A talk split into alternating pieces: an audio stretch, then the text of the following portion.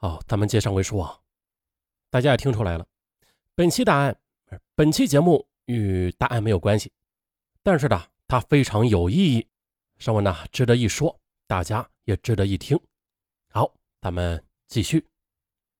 接上回，他们告诉钟教授，国家急迫需要钟教授这样的人才，但是如果钟教授一旦同意，他的名字就会彻底的从科学界消失，也不能在学术界抛头露面，不能依照自己的兴趣去进行科学探索，更不能实现成为世界顶尖的科学家、摘取诺贝尔奖桂冠的梦想。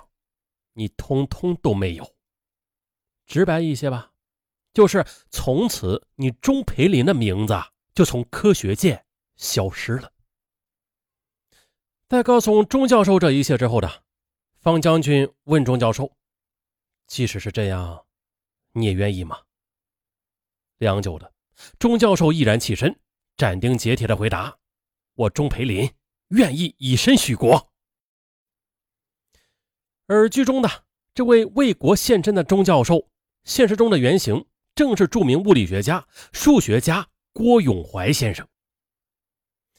而年轻有为的郭永怀呢，他在三十六岁的时候。就已经在美国康奈尔大学任教，在美国，他有着优渥的生活和美满的家庭，事业蒸蒸日上。可是，当他听说国家需要自己的时候，毅然决然地拒绝了美国优厚的待遇，烧毁了自己所有的手稿，带着妻子义无反顾地踏上了归途。回到北京之后的领导人亲自接见了他，他激动地说：“跟学森等同志相比，我已经回来晚了。”我只想尽快的投入工作，从此呢，郭永怀这个熠熠生辉的名字就消失在了世界科学界，而海拔三千八百多米的罗布泊基地上，则多出了一位满头白发的中年人。那时候的基地啊，说不毛之地都是抬举了，寸草不生，鸟兽罕至，气温变化无常，冬季最低气温能达到零下四十多度，缺氧。严重缺乏物资的情况也时有发生。罗布泊，嗯，就是这么一个地方。也就是在这样艰苦的条件之下，郭永怀带领队员们反复的实验、撰写方案，甚至不惜自己去帐篷里搅拌炸药。在他任劳任怨的工作之下，第一颗原子弹爆炸的最佳方案就那样诞生了。当壮丽的蘑菇云又缓缓的升起的那一天。又随着全体工作人员的一片沸腾之时，郭永怀呢却累得栽倒在了实验现场。等身体恢复之后呢，郭永怀他依然没有停下自己的脚步。一九六八年的某一天，他发现了一个极为重要的参数，决定连夜动身前往北京，把这个数据带回去。可是，正当飞机即将到达北京机场，距离地面只差四百米的时候，飞机就出现了故障，开始急速的下坠，从四百米高空坠落地面，仅仅不到十秒钟的时间。而郭永怀却在这短暂的十秒钟之内，做出了他人生中最后一个，也是最令人动容的决定。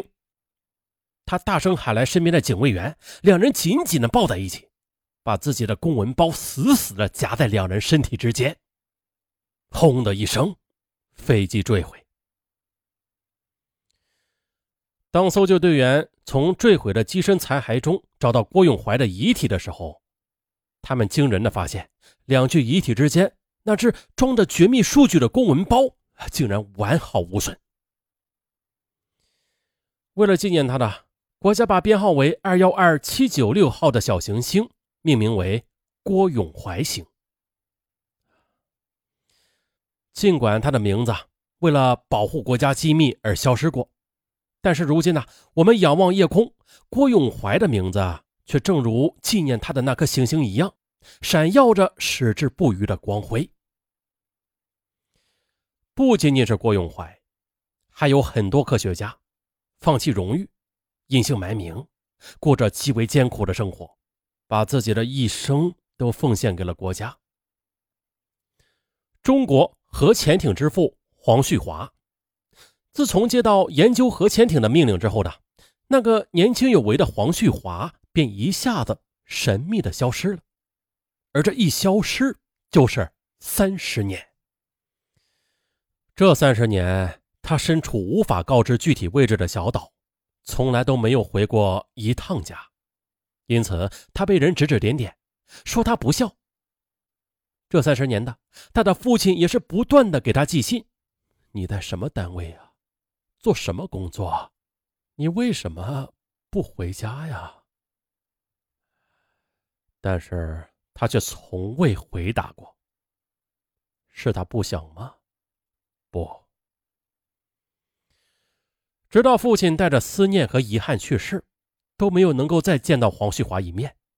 老人家是带着对儿子的失望。和埋怨走的。三十年之后的核潜艇研究出来了，他也终于的和家人相认了。二零一四年，八十七岁的黄旭华当选感动中国的十大人物。在颁奖的时候，黄旭华激动的说：“呀，若干年之后，我的工作可以公开了。我在父亲的坟前说，爸爸，我来看你了。”我相信，你也会像妈妈一样原谅我吧。说完的，他哭了。白岩松问：“您为什么哭了呀？”黄旭华则哽咽着回答：“我的眼泪控制不住。”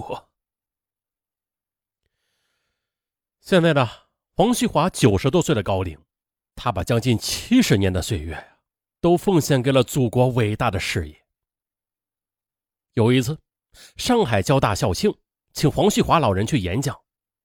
学校已经为九十岁高龄的他准备了一把椅子，但是黄旭华一上台呢，毅然的推开了椅子，全程的站着完成了演讲。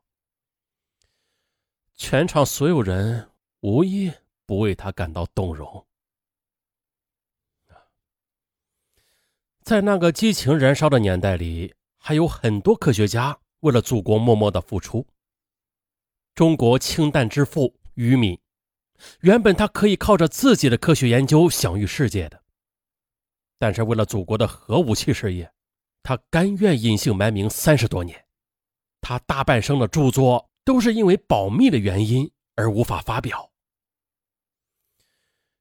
原子弹原料高级工程师王明建。他不顾生命，反复实验，经历了两次含有核辐射的爆炸，最终呢，他发明了简易的炼油法。可是呢，他的一生却饱受着病痛的折磨。还有钱学森、邓稼先、程开甲等等，无数个如今我们听起来如雷贯耳的名字。可是他们都曾经在当年的那几十年里，都选择了把自己的名字。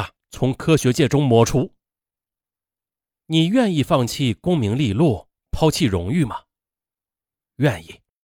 你愿意从家人身边消失，忍受几十年的艰苦生活吗？愿意。你愿意付出所有一切，包括自己的生命，只为了一个极为渺茫的任务吗？我愿意。为什么？只为我的祖国。大家是否还记得，在小时候啊，在谈及梦想的那个时刻，我们很多人都会不加思索的说，自己想要成为科学家的。包括尚文也是啊，都有过这样成为科学家的梦想。在孩子们的眼里，科学家似乎是离普通人的生活最远的职业了。成为科学家，就好像是能成为了一世独立的魔法师一般。充满了神秘感的感觉。可当我们长大之后，才发现，我们今天的幸福岁月是无数科学家用他极为惨烈的代价而换来的。有了他们的牺牲，我们的国家、我们的军人们才拥有了最顶尖的武器、最强大的科技，来得以保全我们每一个国民的安全，包括在听节目的你。在说节目的我，我们的父母、爱人、孩子、家人，有了他们的存在，我们嫦娥五号才能够成功的发射登陆月球，我们的奋斗者号才能够深潜一万米，探索海底的奥秘。也正是有了他们的存在，我们的外交部才能在澳大利亚总理和媒体的质问声中发出充满底气的回复，而不会像伊朗一样忍气吞声。虽然中国现在还是处于发展中，但是。它真的真的比之前要强大的多了。一句老话，世界还是那个弱肉强食的世界，而中国却不是之前的中国了。那些前赴后继的科学家，那些隐姓埋名的科学家，他们早已经让中国摆脱任人摆布的命运了。他们把荣誉抛在脑后，献出全部的热血和青春，只为了点亮那一朵。最灿烂也最威严的蘑菇云。有人曾经问黄旭华教授说：“祖国是什么呀？”他是这样回答的：“列宁说过，要他一次把血流光，他就一次把血流光；要他把血一滴滴的慢慢流，他愿意一滴滴的慢慢流。一次流光，很伟大的举动，多少英雄豪杰都是这样的。”可这更为关键的是，要你一滴一滴的去慢慢流，你能承受下去吗？国家需要我一天天的慢慢流，那么好，我就一天一天的慢慢流。